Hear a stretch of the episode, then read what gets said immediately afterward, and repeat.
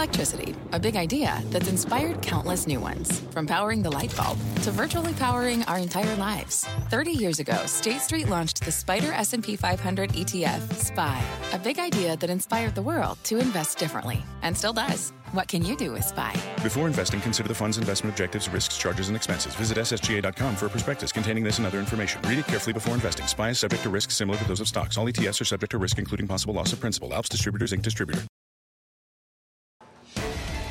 Money starts right now, live from the NASDAQ market site overlooking New York City's Times Square. I'm Melissa Lee. Our traders on the desk are Pete Najarian, David Seaburg, Dan Nathan, and Tim Seymour. Tonight on Fast, Energy stocks are on fire, soaring in the past month. The biggest names rallying hard off their 52 week lows. The traders will tell you how to catch this rally. Plus, 21st Century Fox volatile after reporting earnings. A conference call is underway. We'll hear what the C suite has to say about its lingering deal with Disney and if Comcast could derail it. But first, while everyone's watching the energy sector, FANG strikes back.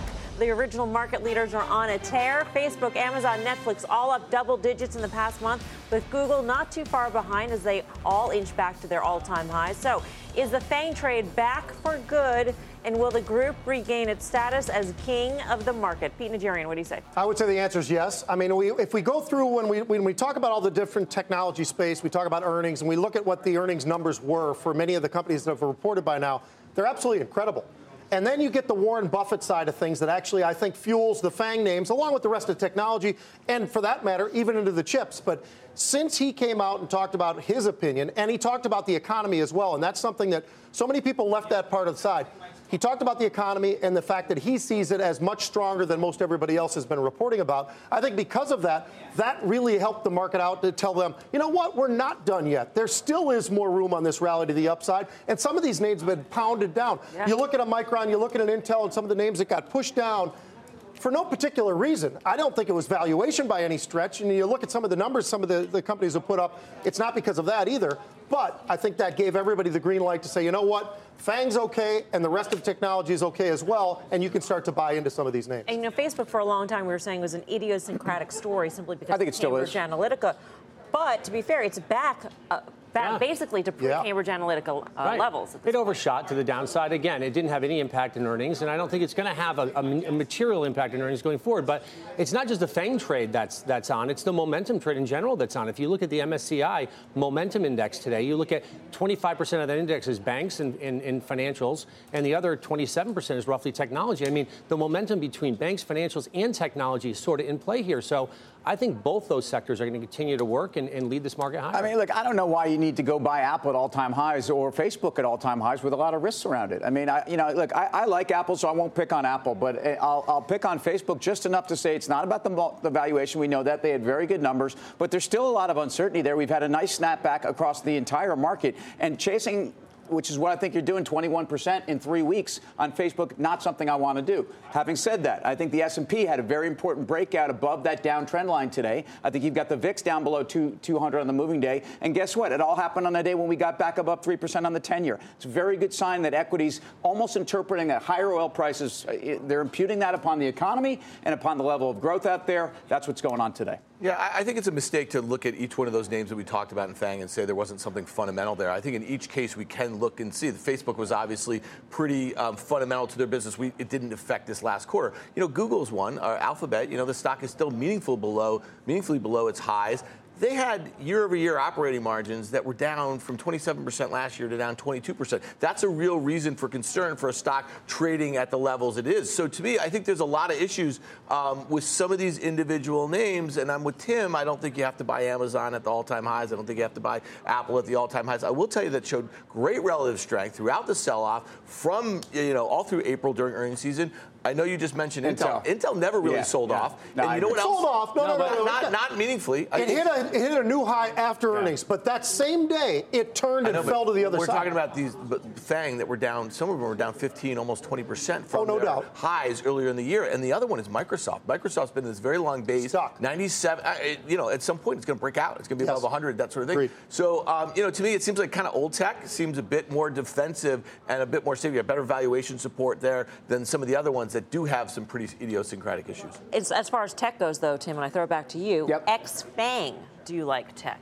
I'll tell you what, the semis, you know, if you look at what really, I think, led a lot of this rally back. So the semis underperformed the S&P by 9% in April and actually have stormed back. So um, I, I, like Intel. I, I, hate to sound like the broken record here, although I think we've been pretty consistent on this one. Um, I, I, think the rest of tech, in terms of other chip names, Micron is very cheap. Not in that name. I'm not sure that's a name I would go for. But I, I, look at global tech, too, because as you all know, I look at the global markets. Alibaba has been one of the best performing stocks in the world, but also now back up at a 195, 196 nice. level that I actually faded some of that over the last couple of days because I think these are tough levels for these stocks. I'm going to preface my next question to Pete with a question. Sure. The preface is keying off of Tim.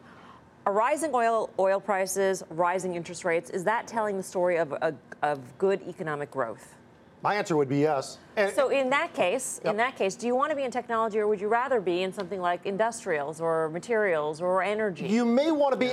I'm very heavily in energy. I also have a, uh, you know, weighted pretty heavily as well towards technology and towards the chip names specifically. And Tim talks about the underperformance. Totally agree. I actually still think Micron's one of those names that it's been told so many times the story of, well, you know, this is the company that's just not going to be able to combat what's going on in the rest. They have an unbelievable balance sheet. They still have incredible growth. I like Micron. I like that name. I continue to be in there. I continue to be Intel. There are names I think that are going to continue to work to the upside. We got some breaking news here on Ford. Let's get to Phil LeBeau in Chicago with the details. Phil. Uh, Melissa, this is breaking news on Ford. As I'm actually waiting for a conference call to begin with Joe Hendricks, the global president of operations at Ford, basically the head of manufacturing there. Ford has decided that it will be halting all production of the F 150 starting at the end of the second shift tonight, so essentially 11 p.m. Eastern Time. They've already completely stopped production at the F 150 plant in Kansas City. They were still building at the Dearborn truck plant. That will stop at the end of the second shift tonight. They have also suspended Super Duty production at the Ford Kentucky truck plant. Essentially, it comes down to this they do not have critical components that are needed for the instrument panel in the F Series because of a fire at a supplier's facility last week. That supplier's facility, there was an explosion and a fire. That means they cannot make certain key components. Those components are critical to building the F 150, and without them, Ford can't build its best selling and most profitable vehicle, the F 150. We're going to hop on this conference call. We'll have more for you in just a little bit. But again, Ford, at the end of tonight, will stop building the F 150 until it can find a way of making these components again. Guys, back to you. Phil, is there any sense of how many F 150s are built in a day? Just to get a sense of what the, what the damage is to the financials? Not, not in a, a day, but let me give you let me give you some yeah. point of reference for how many in a month. In the month okay. of April, about 60,000 were built. 60,000. They run three shifts at both of their plants to build the F-150. Uh, they have about 80 days of inventory within the system on dealer lots or being shipped to dealers right now. So, are they okay for the next week or so, Melissa? Sure.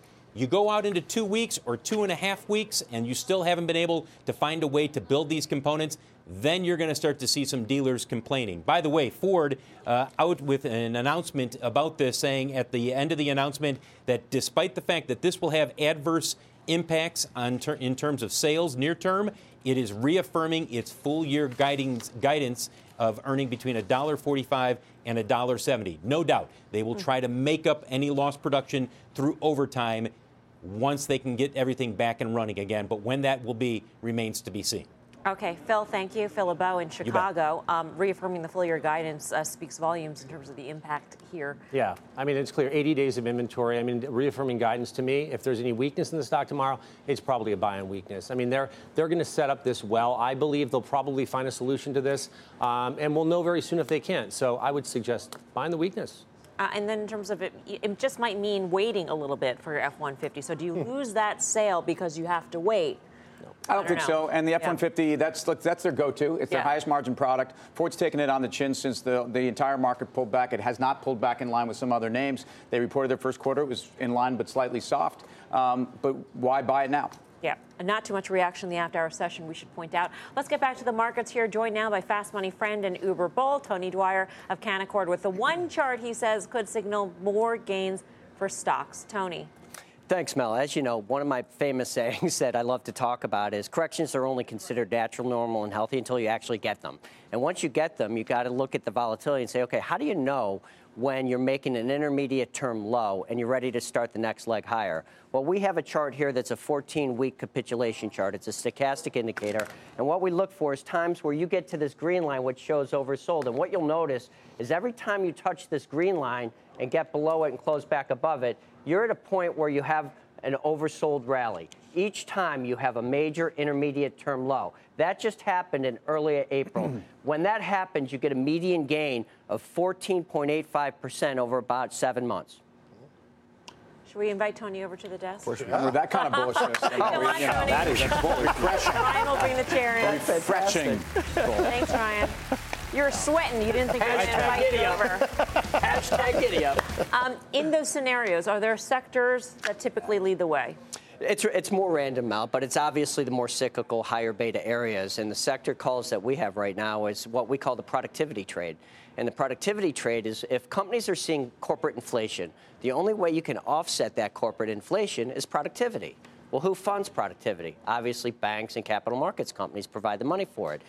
Industrials implement the productivity with automation, and technology is the brains behind the productivity. So those three sectors typically do the best as you're flattening the yield curve with the Fed raising rates. Does it matter what happens prior to that time when the line touches the green line and it forecasts the 14% rise over the next six months in terms of the sector leadership or what takes you down?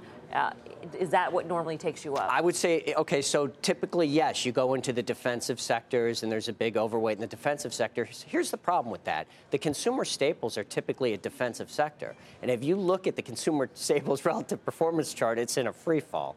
So it's hard to say that it's always going to be the same. What you look for is just a sentiment basis where, like, for example, we had uh, over 65% bulls in the Investors Intelligence newsletter writers in, in mid January when we are looking for a correction.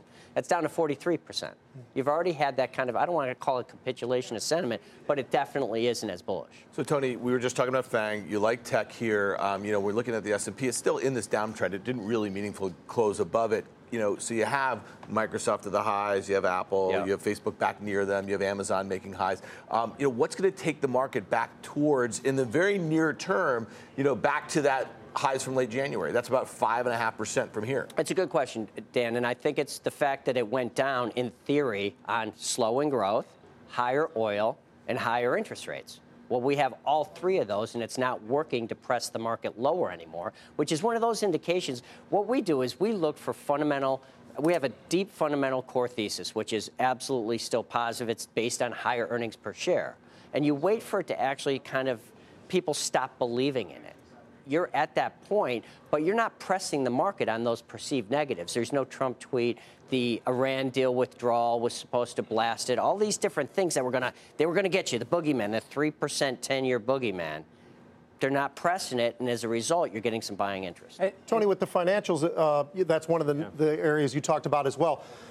Does it matter the velocity of the move of the 10 year in terms of can the financials, will they be able to stay up, or is that something that scares you a little bit? I mean, if the, if the 10 year takes off and that velocity picks up, You'll get a correction for sure, and, and it's funny because when we were getting that initial move to the ten, in the ten-year to three percent earlier in the correction, people were saying, "Well, it's the velocity that's bad." And I looked back at the velocity, and it was like, "Wait, it was way worse twice this cycle, and it didn't crush the tape." Mm-hmm. It's really so. Here's what kills this story. From a short-term basis and then a long-term basis. You guys are sick of me talking about the yield curve on a long-term basis. I get it. On a short term basis, you have to have a perceived global crisis in economics. So think about the Asian economic crisis in 97, the Russian debt default in 98. Think of 2011 through 2015. You had a European debt crisis every 15 minutes. China was going to you know, go to zero on real estate and the see-throughs and then on the commodity crisis. You need that perception that the world can bring the U.S. down.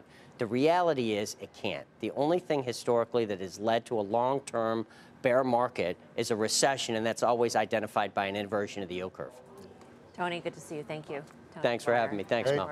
Uh, what do you make of what Tony said? What did you do today? Well, I'll tell you what. First of all, you know what I love about Tony is not only is he the best-looking guy on the desk here, but he comes with the saying same thing every time, which is very important. It's that consistency, and I think that's been very important during difficult times. By the way, did you know that Tony's got a new product out there? Really? What's yeah, that? What is yeah. that product? Dwyerstrategy.com, which Yep, uh, you you, can can, get there. Tony a lot more than just the, the few moments we get to share with him here. A, So lot, a lot of that comes from my friends at, at CNBC and the Fast Money Show, where people kept asking me, where can I get some of this research? And we're an institutionally based firm in the U.S., so you can go to dwyerstrategy.com and you can get the more thoughtful, longer duration I mean, pieces that we have. You might you might put us out of business, my man. Not a So, chance, I dude. mean, You are in my business. Thank you. Again, thank you, Tony. What'd you Thanks, today? guys. Yeah, so uh, a couple weeks ago, I put a spy short on. It was working out pretty well. I was trading around a little bit. I cut half of it. You know, the, the level that Tim is kind of identifying on this downtrend, that to my eye, it hasn't broken out above that yet. But I do see if it were to establish a level above that downtrend, you could probably see the S&P back, you know, another 50 points in the next few weeks. Though.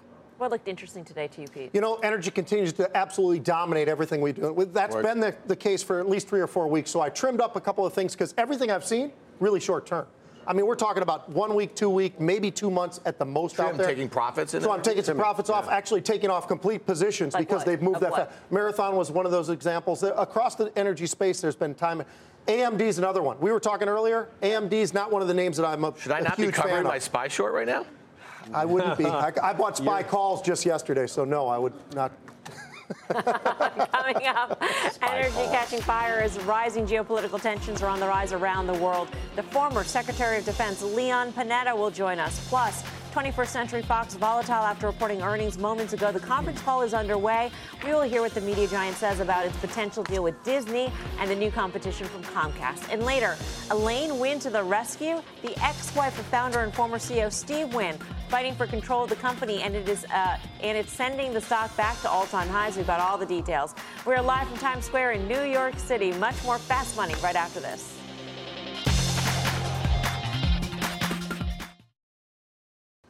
Welcome back to Fast Money. Investors are betting on Wynn, the stock nearing an all time high as support grows for Steve Wynn's ex wife, Elaine Wynn's battle to shake up the board. Contessa Brewer joins us here on set with the, de- with the details. Contessa, Yeah, so in this battle for the boards, Melissa, Elaine Wynn's garnered the support of all three shareholder advisory firms, Glass Lewis, ISS, and now Egan Jones, are recommending that investors vote against legacy director John Hagenbuch.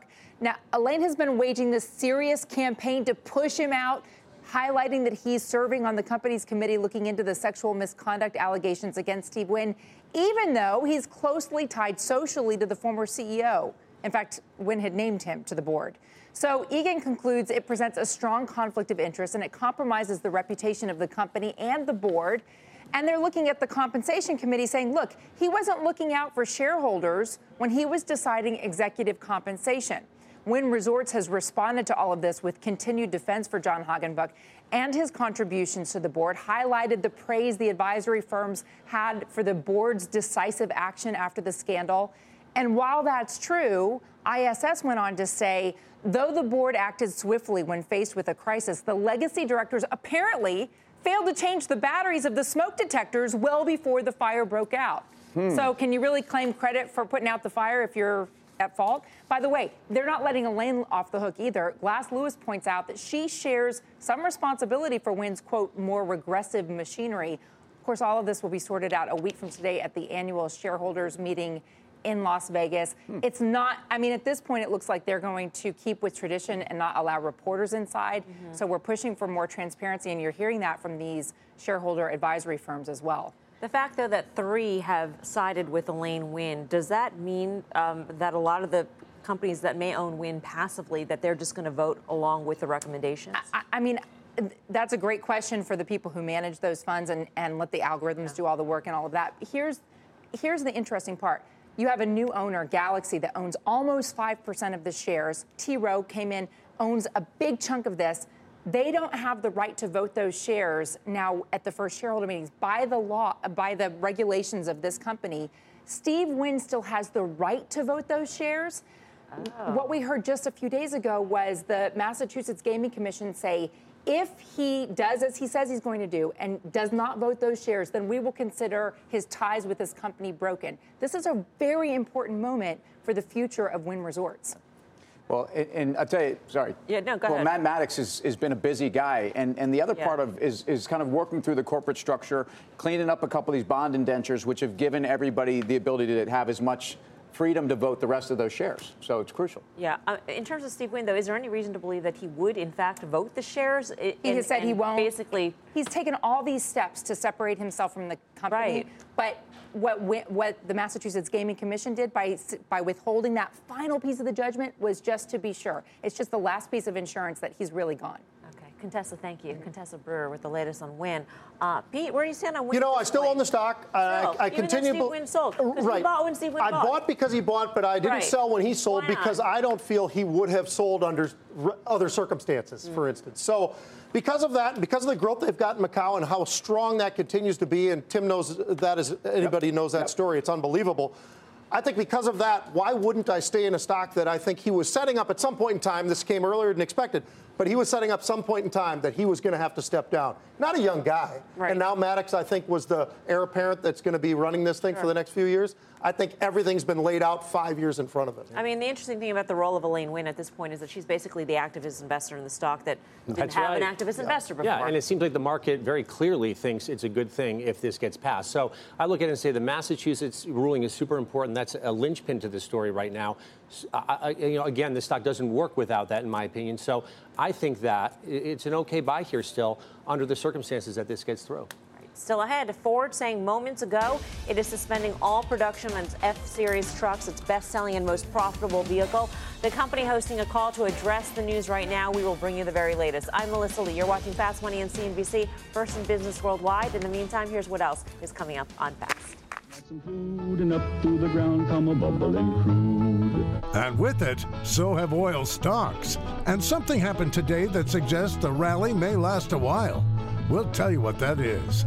Plus, backed by popular demand, it's Bitcoin Part 2.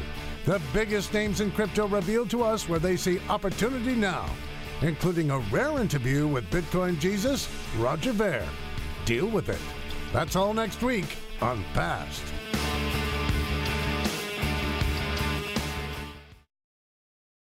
Welcome back to Fast Money. Trump's decision to exit the Iran nuclear deal reigniting geopolitical tensions. Eamon Javers is at the White House with the very latest. Eamon.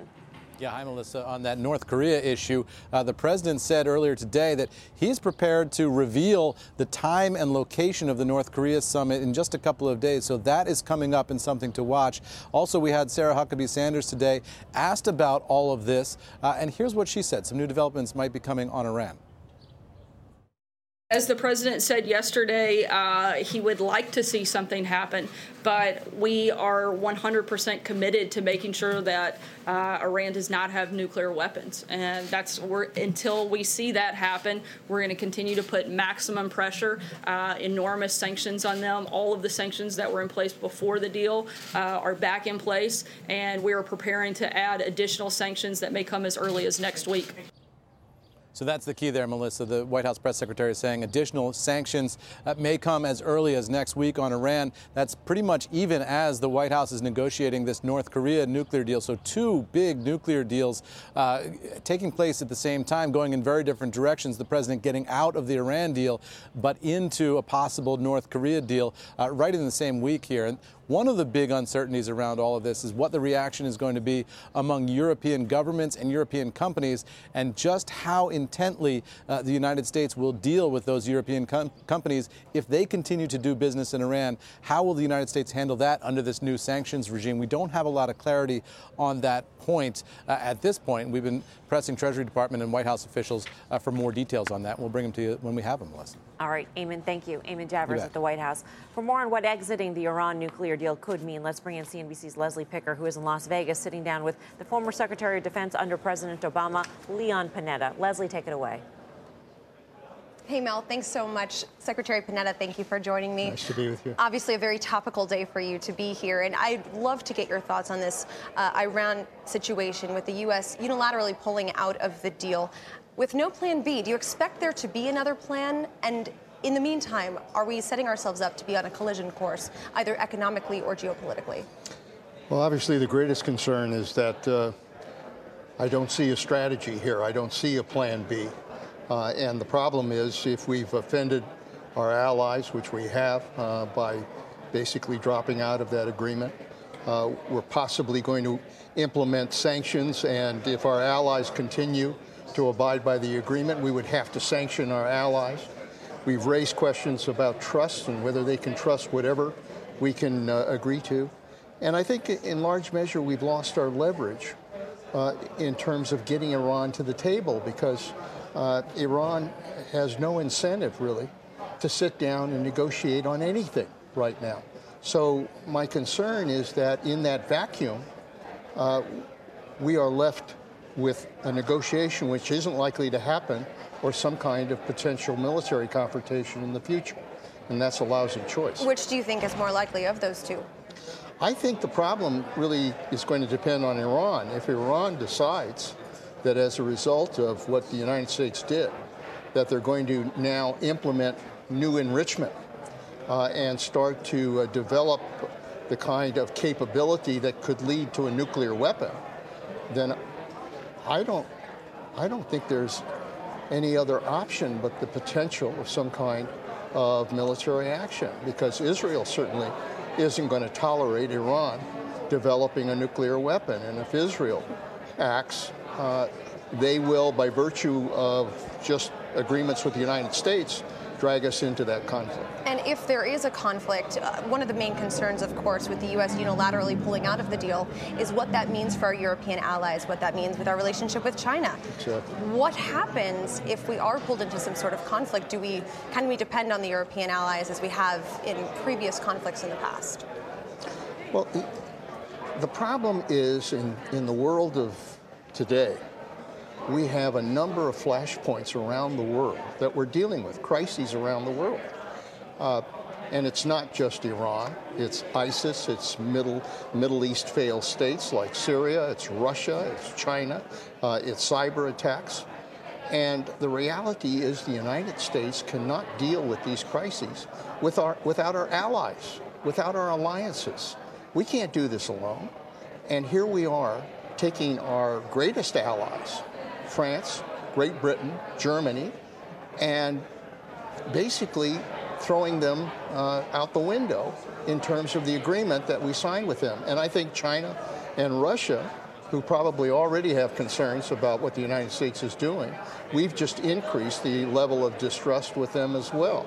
So we are not in a very good position right now uh, to, to build the kind of trust. And, and this is all about trust you can't have any deals. You can't work out any negotiations without mutual trust.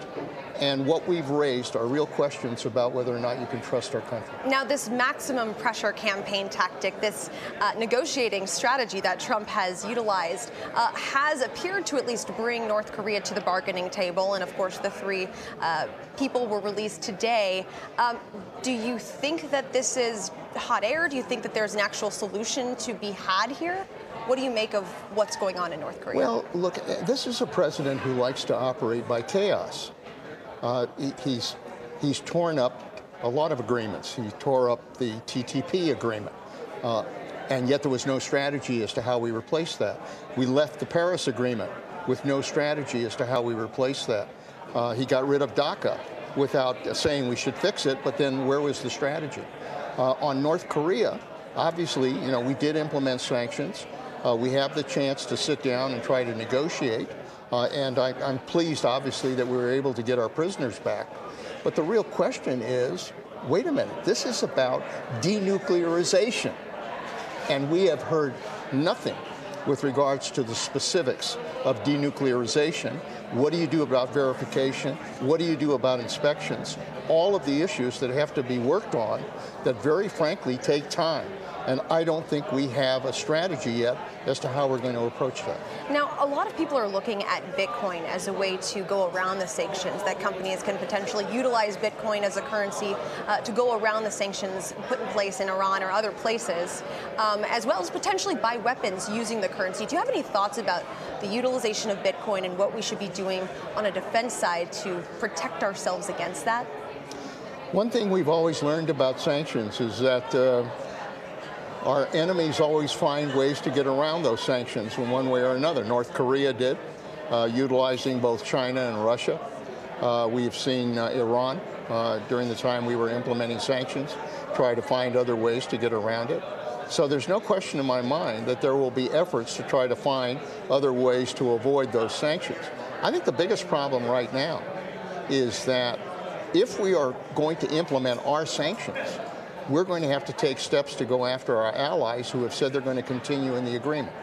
Uh, and the idea of our sanctioning France, Great Britain, and Germany, uh, I think would be a terrible signal to the world in terms of uh, the relationship with the United States. So the chances uh, are that uh, there will be efforts to look at uh, other options, whether they'll be successful or not, whether we can find ways to stop them from going around it. Uh, I have no idea And do- whether we're ready for that. Do we have the ability to, to patrol the use of Bitcoin or other cryptocurrencies to engage in trade? At this point in time, uh, I don't think we really have that capability because we've never had to face that kind of situation. But I really do think at this moment in time, uh, if we're going to have any hope of ultimately returning this situation to a negotiation, which I, I think is what the president wants to do, it's what others want to do. But what happened here is the president lost his leverage because we had them at least in a box with regards to nucle- developing nuclear weapons. Mm-hmm. They're out of that box now. And that's what makes this a very dangerous situation for the United States and the Middle East. All right, Secretary Panetta, thank you very much for provi- providing that insight uh, to us on such an important day in the geopolitical world. I'm going to send it back over to Melissa.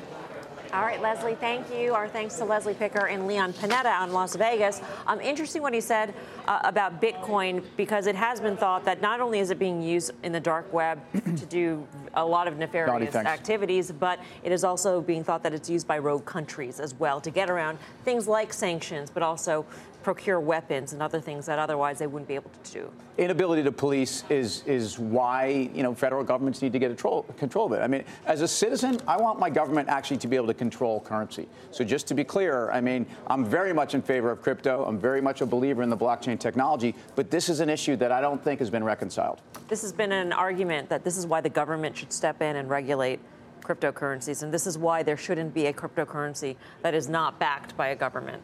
Right, but uh, I mean, it just seems like there's going to be cryptocurrencies that are backed by governments, but it's not going to be the one that's actually adopted and has the, you, know, you know what I mean, has the network effect. That just that goes against the, the whole core reason for the Bitcoin white paper to begin with. So I think the true believers are going to continue to do what they do, and there's always going to be people who say that it's used for illicit reasons and this and that, whatever. It's not coming into the light, but, but- it's but- not about. It's not about.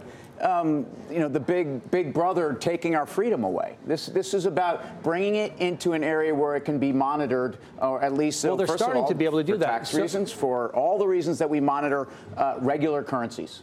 Well, I think it's important to recognize if you have a tainted wallet or you have Bitcoin that's been delivered into a tainted wallet, now it's you can't sell that Bitcoin. It's very difficult to mean a transact. tainted wallet? Meaning that if it's coming from a source that's believed to be a tainted wallet. What's a tainted wallet? I mean, you know, technology-wise, I mean, to give you that, it's like from drug, you know, m- money or whatever. But it you is. got a tainted wallet. Yeah, a tainted I've wallet. always felt Meaning very a corrupt, a corrupt, a corrupt source. A corrupt, You but can't you don't know. transact that. They can You do don't- that. On they the can see dark it. web, you don't know They what can- a tainted wallet is, and they- you're taking the money in and you're sending have, them a gun. They have ways of identifying. they have ways of identifying that now. So there are scenarios where you've got wallets that have a lot of Bitcoin in them that have come from sources that have been known to be illicit sources, and you cannot transact in that particular wallet, or you can't sell that Bitcoin. You can't liquidate that position. Um, let's switch to the other side of this uh, geopolitical conversation with Leon Panetta, and that is energy. Trump's Iran decision lighting a fire under the oil trade. The energy sector soaring more than 12% in the last month. This has names like Valero, ConocoPhillips, Halliburton, Chevron, Exxon surged double digits off their recent lows. Is there more room to run, or are you buying what Pete has been selling? Well, Tim. I- I'm not buying Pete stuff, but I mean, it's probably, probably Yeah, well. somebody, somebody has. Um, the, the things that to me have been the story in energy, not just since the Iran deal, and not just because Saudi Aramco is something people talk about. It's an industry that's actually running under a much more disciplined uh, supply and demand, but you know, ultimately capacity and capex and opex. So, who do you want to invest in? You want to invest in the best of breed E&P guys that are not growing at all costs, and then I think there are distress stories out there that I think some of them actually it's about balance sheet reparation. I'm talking about some names that were former glories in nat gas and in you know e- even in E&P that I think are worth looking at here. Dan? Um, you know, listen, I, I kind of feel like a lot of this activity is kind of late cycle. I think that.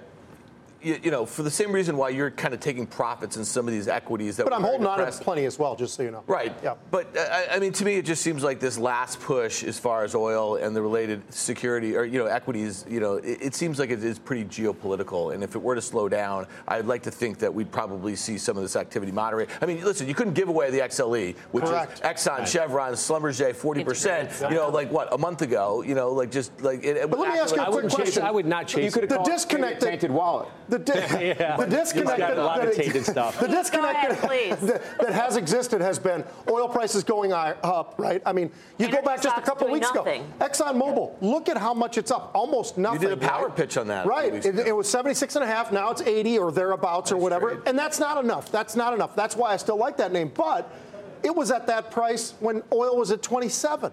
So I think there is that disconnect that will close that gap on some of these names. I think there are other names out there with not as great a balance sheets that have absolutely screamed to the upside. So they've closed that gap already. they have closed that gap, Yeah. but there are others out there that I think it can still close. All right, still ahead. Fox volatile after hours of Murdoch's just commenting on the Disney deal on the company conference call moments ago. We'll tell you what they said. Plus, semi stocks are soaring. Nvidia, Micron, AMD all up sharply over the past week. We'll tell you how much higher some see the group going when fast money returns. Welcome back to Fast Money. Shares of 21st Century Fox volatile after hours. The earnings call wrapping up moments ago. Julie Boorstin has been listening on that call from Los Angeles, um, and so she'll tell us what the Murdochs had to say about the Disney deal. Julia. Well, Melissa, Lachlan and James Murdoch faced a range of questions about Comcast's reported interest in outbidding Disney's $52 billion stock deal for Fox. Here's what Lachlan Murdoch said.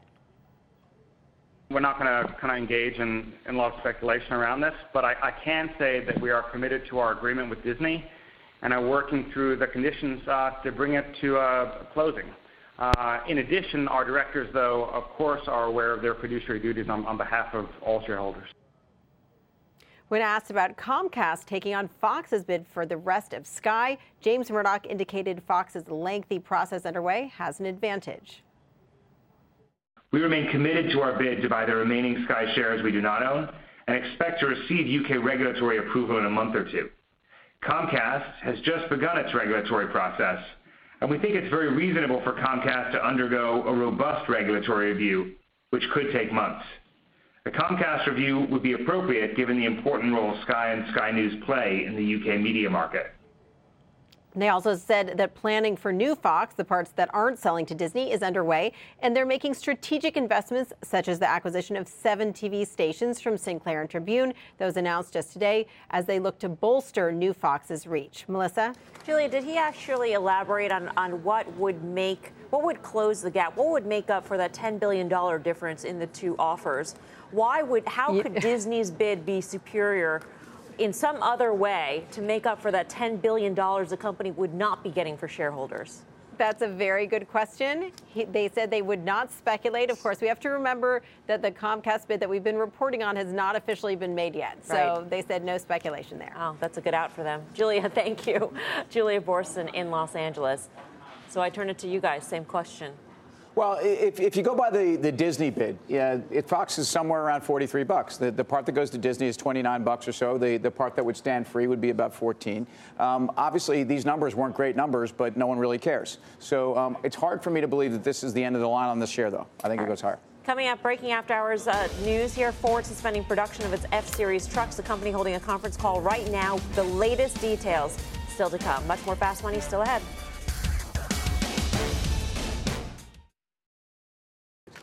Welcome back. Nvidia hitting an all-time high today ahead of earnings tomorrow afternoon. So Dan, what's the options market implying? Yeah, so uh, only about a six and a half percent move, which is actually shy to the four-quarter average, about seven and a half percent, and the ten-quarter average a little more than that. So when you think about that, if you're looking to play this thing for a increased breakout or some protection, and you buy an at-the-money put or call, it's just half the implied move, which is about three and a quarter percent. So this move looks priced really cheap for a stock that's up 32 percent of the year and breaking out to do all-time highs. All right, for more options action, check out the full show Friday, 5:30 p.m. Eastern Time.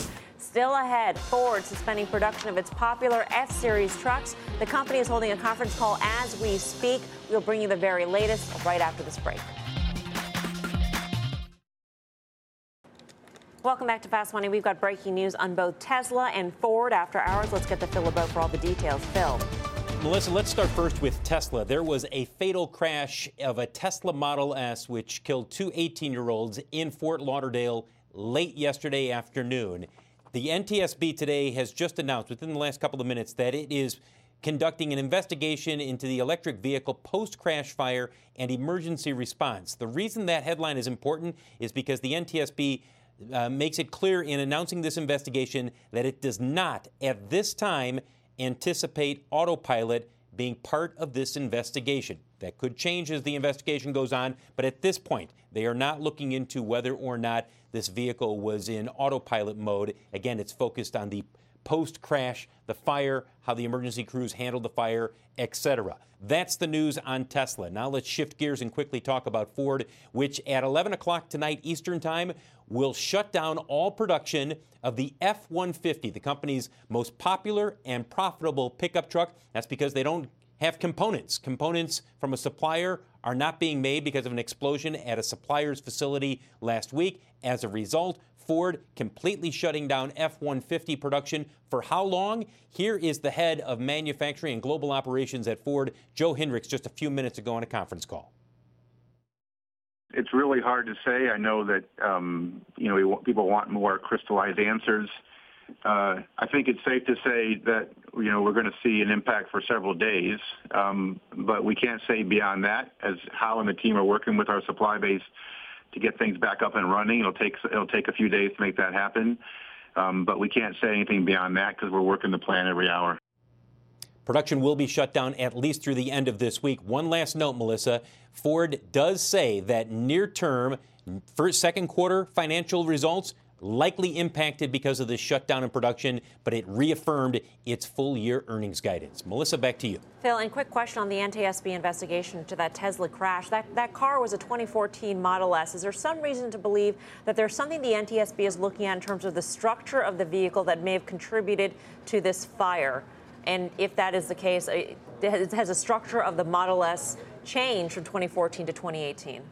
I, I can't get into specifics. I, uh-huh. I wouldn't have the answer to that, Melissa, but I can tell you this. The NTSB is looking at a number of electric vehicle incidents, not just with Tesla, mm-hmm. but other models as well. They're trying to better understand this technology. All right, Phil, thank you. Busy night for Phil LeBeau in Chicago. For more on Tesla and Ford, let's bring in Event Solutions International President Mike Jackson. Mike, welcome to the show. You actually worked at GM, so it's a great night to have you. In terms of the impact on Ford, they said impact on the first and second quarters. When Hinrich said that it would take several days to work out, is he being optimistic? Do you think that's reasonable? Well, I mean, the fact that they closed down both Dearborn and Kansas City um, tells you that it's a much bigger issue um, as it relates to sourcing the parts. And F 150, that's their bread and butter. I mean, it's probably never happened, at least in the last 20 years, where they've had both plants shut down. And the financial impact is they still have to pay those employees. I mean, mm. you, you just don't shut down and send everyone home and mitigate your costs. So it's a it's a big issue. I'd watch it very closely the next couple days. If you're a GM, how would you try and get those people who are going to buy the 150, who may now have to wait for the 150, to buy a GM pickup? Well, interestingly enough, I mean, you know, they've got 80 days supply. Anything less than 45, 50, they start to run into a problem. So they got a little while to fix it.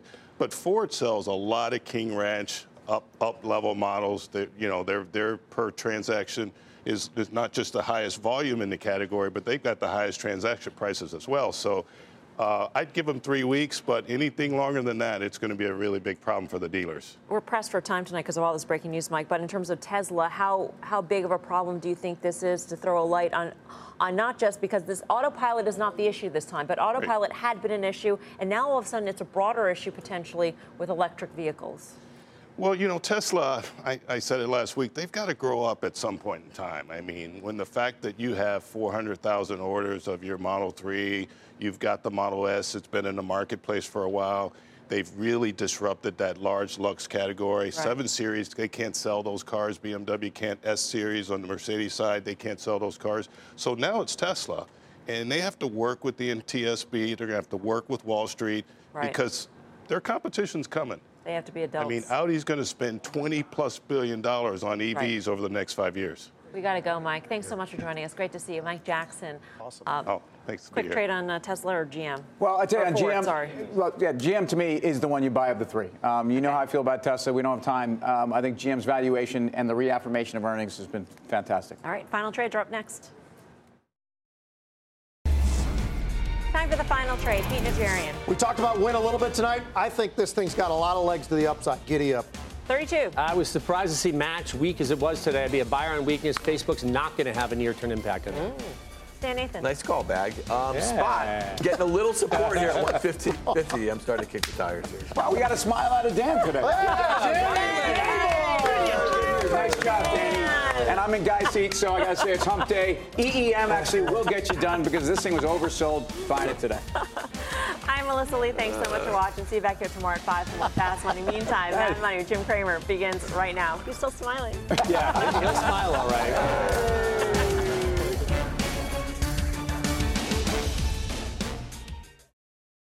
The spirit of performance defines Acura, and now it's electric. Introducing the all electric ZDX, Acura's most powerful SUV yet. While what powers their cars may change, the energy that makes Acura never will. Crafted using the same formula that brought them electrified supercars and multiple IMSA championships, the ZDX has track tested performance that packs an energy all its own. With a premium Bang & Olufsen sound system and up to 313 mile range on a single charge, and a Type S variant with an estimated 500 horsepower, the ZDX is everything they said electric could never be. It was built with the driver in mind, just like Acura's been doing since the beginning. We could talk all day, but the only way to experience this electric performance is to drive it yourself. Unlock the energy and order yours at Acura.com.